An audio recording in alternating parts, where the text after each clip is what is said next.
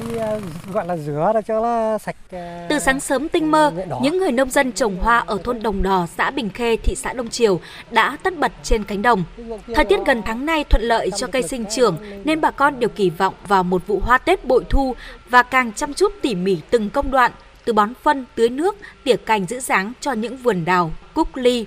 Chị Trương Thị Thúy cho biết, bốn sao quất cảnh của gia đình đang phát triển tốt. Hiện vợ chồng chị chăm chú tỉa cành, giữ dáng cho cây vì thương lái đã tới đặt cọc mua nửa vườn quất với giá cao hơn so với năm ngoái.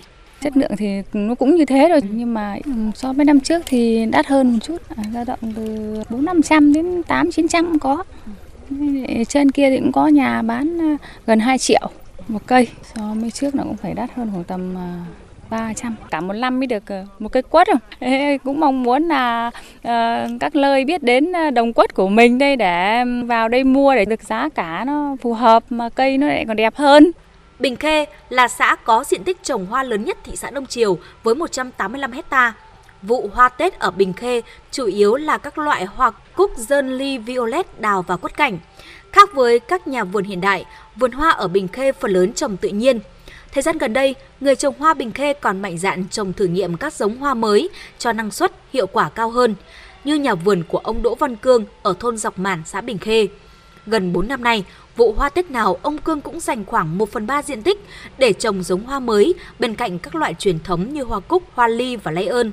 Từ những tìm tòi và thử nghiệm, nhà vườn của ông Cương còn thành công khi nhân giống hoa lay ơn mới để xuất bán cho các vùng trồng hoa khác. Giống này là giống của Việt Nam. Ví dụ như một củ giống này bọn tôi mua hơn 3.000. Nhân giống ra và bán lại cho bà con ấy chắc là chỉ hơn 1.000 bằng một nửa giá thành. Tôi thấy cái giống này nó rất là khỏe. Cây thì xanh. Tôi dòng trăm cây khả năng này có khi mất một cây. Thế còn giống bản địa ở tôi thì chắc phải mất 10 đến 20 cây, nghĩa là vẫn đi để mà thu bông. Đây là 6 giống ở bên ờ, Hà Lan ta chuyển về, thế nhưng cái giống bên Hà Lan vẫn không khỏe bằng cái giống này. Ông Phạm Văn Phong, Chủ tịch Ủy ban Nhân dân xã Bình Khê cho biết, địa phương có vùng quy hoạch trồng chuyên canh, cây cảnh, nhưng phần lớn diện tích trồng lúa quanh năm. Trồng hoa Tết là vụ thâm canh 3 tháng cuối năm nhằm nâng cao giá trị trên một mẫu đất canh tác và cũng là nguồn thu chính cho người dân thì trong 3 năm gần đây đưa giống mới vào trong sản xuất cải tạo những giống cũ đã bị thái hóa và bị những virus cháy đổ ná, đặc biệt nâng cao thu nhập cho bà con. Thì đối với Bình Khê còn có cây cảnh, mai vàng và quất và đào đem giá trị rất cao cho người sản xuất. Thì chúng tôi sẽ tập trung chỉ đạo và hướng dẫn kỹ thuật làm sao ra hoa là đúng dịp Tết đảm bảo cung ứng ra thị trường. Mưa thuận gió hòa, cây phát triển tốt. Người dân trồng hoa ở xã Bình Khê đang kỳ vọng vào vụ hoa Tết năm nay bởi hiện giá các loại hoa được cho là nhỉnh hơn so với năm ngoái. Riêng phần lớn quất ở Bình Khê đã được thương lái tới đặt hàng với giá cao hơn khoảng 30%.